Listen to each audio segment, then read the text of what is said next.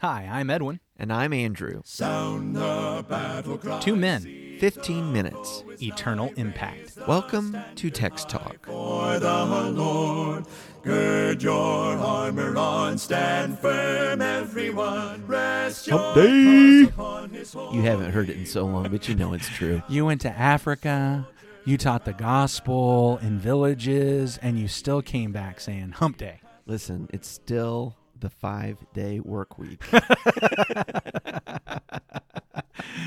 I want to talk more about John chapter 5. I want to notice something that I think is super cool about Jesus. We want to be like Jesus. I want to follow Jesus. I want to do things the way Jesus did them. He's the one out of everybody in all of human history that knows how to live this life. And he says something in this chapter that I think is utterly profound that most people want to ignore. I want to talk about him and just the nature of authority. Okay. So would you read for me from your new Legacy Standard Bible, please? It's not the new one yet. It's just Legacy Standard Bible. No, I meant it's new to you. It is new to me. The new to you Bible, yeah. Legacy Standard Bible. It'll probably be 15 years before they drop the LSB. So go ahead and read verses 16 through 24, if you would, please. All right, I'm looking at John 5, verse number 16. And for this reason, the Jews were persecuting Jesus, because he was doing these things on the Sabbath. But he answered them, "My Father is working until now, and I myself am working." For this reason, therefore, the Jews were seeking all the more to kill him, because he not only was breaking the Sabbath, but also was calling God his own Father, making himself equal with God. Therefore Jesus answered and was saying to them, "Truly, truly, I say to you, the Son can do nothing from himself unless it is something he sees the Father doing. For whatever the Father does, these things the Son also does in the same manner. For the Father loves the Son and shows him all things that he himself is doing. And the Father will show him greater works than these, so that you will marvel. For just as the Father raises the dead and gives them life, even so the Son also gives life to whom he wishes. For not even the Father judges anyone, but he has given all judgment to the Son, so that all will honor the Son, even as they honor the Father.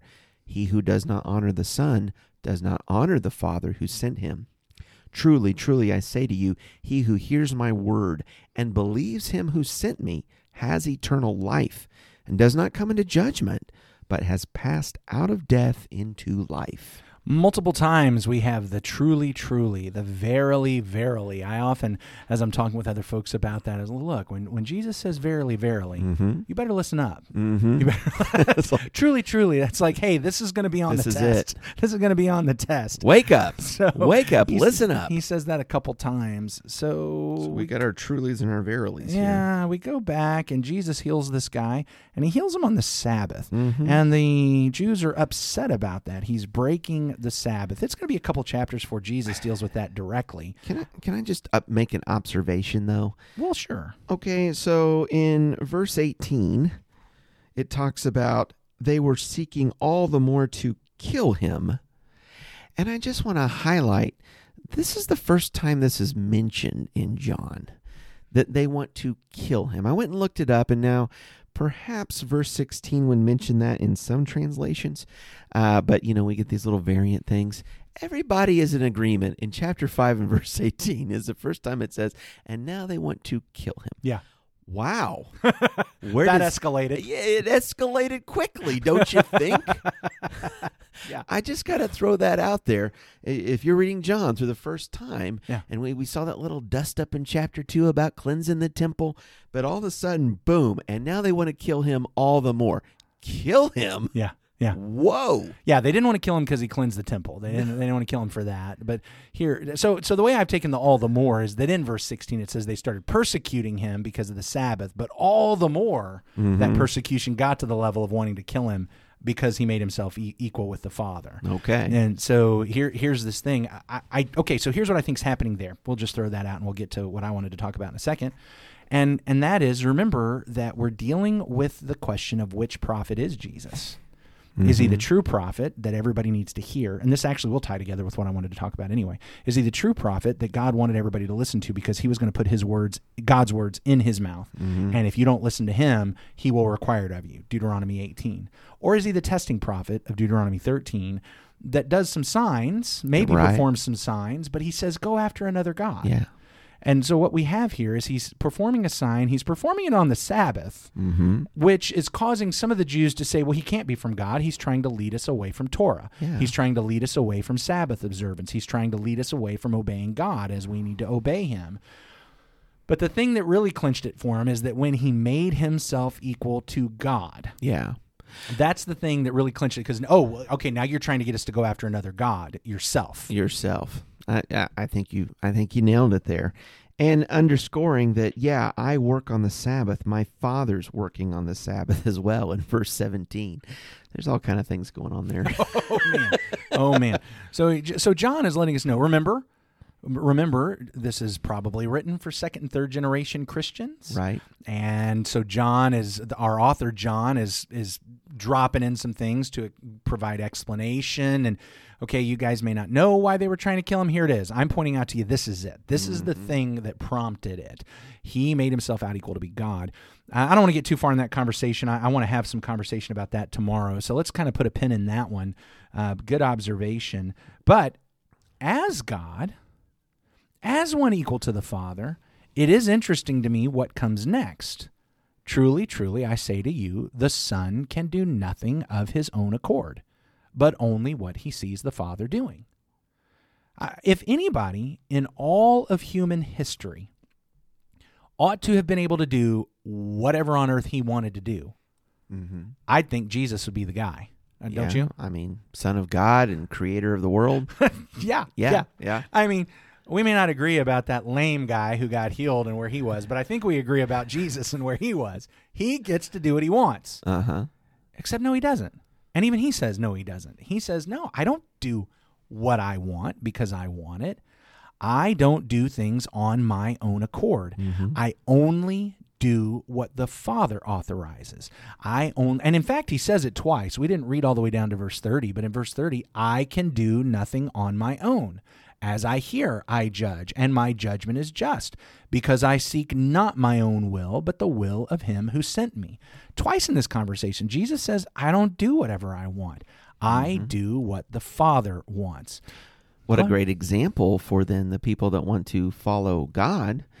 He's showing what that means. I need to humble myself and do the will of the Father. He says, I don't do things from myself. And I think it's interesting because one of the arguments we get into very often is about arguments from silence and when is something authorized? Is everything just authorized unless it's prohibited, or do we have to wait until there is authority? I guess one of the things I want to point out is that if there's not authority from God, then I'm actually taking authority from myself. Mm-hmm. The situation is not everything is authorized until God pulls it off the table. We are looking for authority from God. Mm-hmm. Jesus was looking for authority from the Father. Yeah. It wasn't, I haven't looked in myself and decided this was good. And, oh, look, God didn't say it was wrong, so I can do it. No, he was looking for what the Father said was okay to do.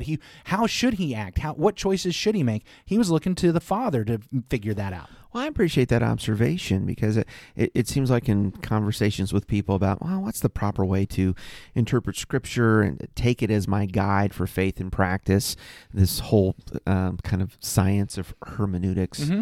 I hear a lot of lip service of, well, can't we just be like Jesus? Can't we just follow Jesus' example? Yes. Has Jesus given us an example of how to discern the will of the Father and follow the will of the Father? I think he has. But people kind of, they just get wrapped around this, well, we're just going to ask, what would Jesus do? What would Jesus do?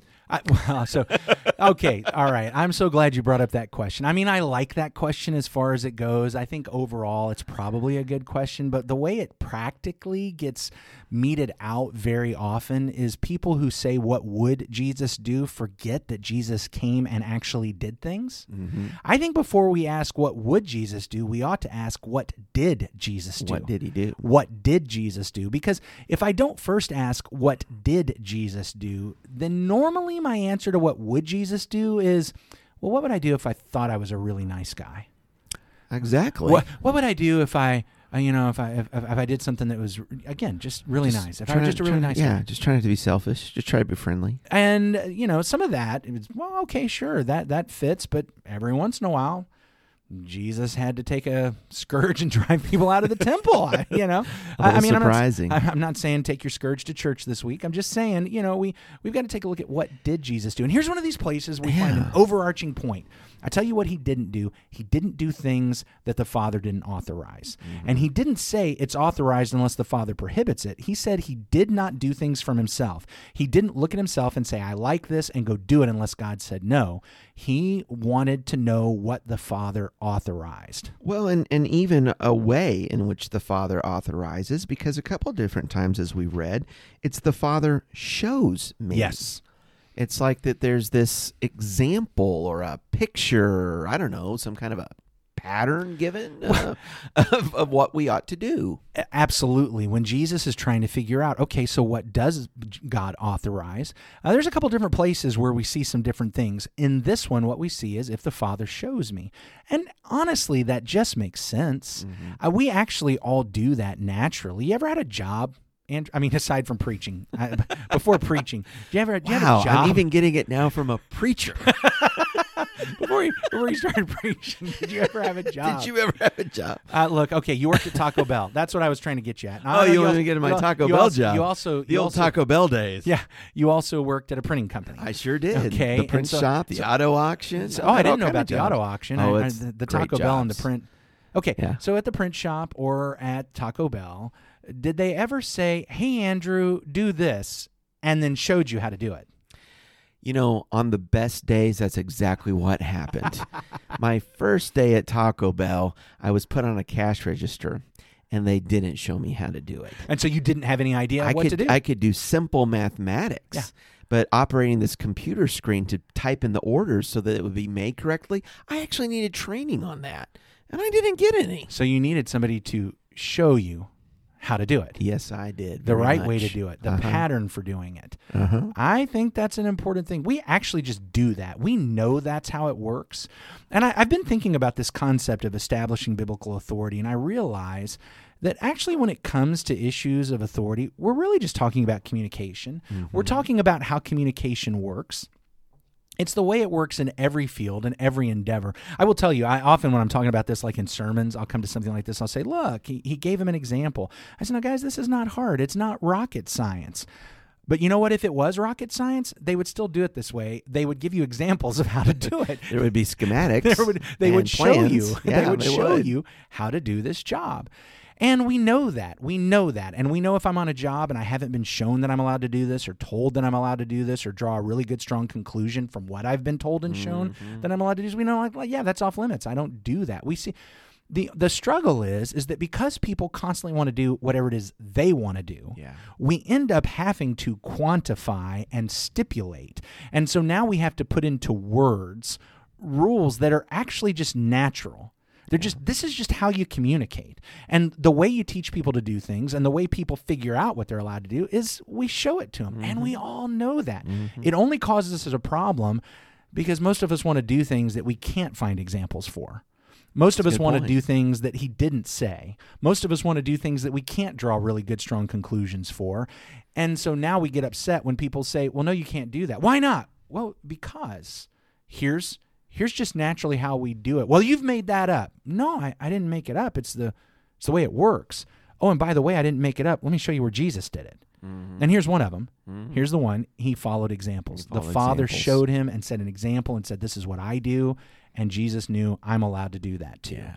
And that's a powerful thing. So if we're going to follow in Jesus' footsteps, we need to take a look at what the Father has shown us and the examples where he has approved behavior and action. We know in those cases, all right, that's authorized. Mm-hmm. And I think that's what Jesus did. I want to be like him. Principle, and you begin to ask about the church then, and doctrine, and worship, and all those sorts of things. But what we're demonstrating in this conversation is it's legitimate to go back and say what has been shown in this scripture and to follow it. Well, if Jesus knows how to live life, and that's what he did, I guess that's what we need to do. Amen. Wrap us up, brother. Our great God and Father, thank you, Lord, for today. Thank you for that you have disclosed your will in your word, preserved it for us that we might have this scripture today. We pray that we might have the heart of Christ in a desire to know your will, to see what you show and to reveal, and Father, to respect that. We want to do the things that are exemplified and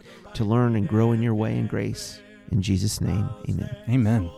Thanks for talking about the text with us today.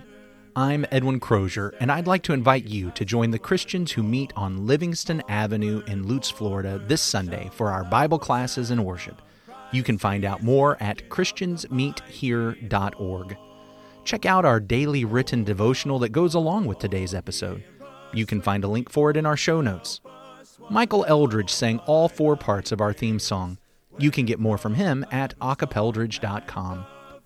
Please remember to subscribe, rate, and review Text Talk in your favorite podcast app so others can find it and learn about it more easily. Have a fantastic day. Steady, pass the word along.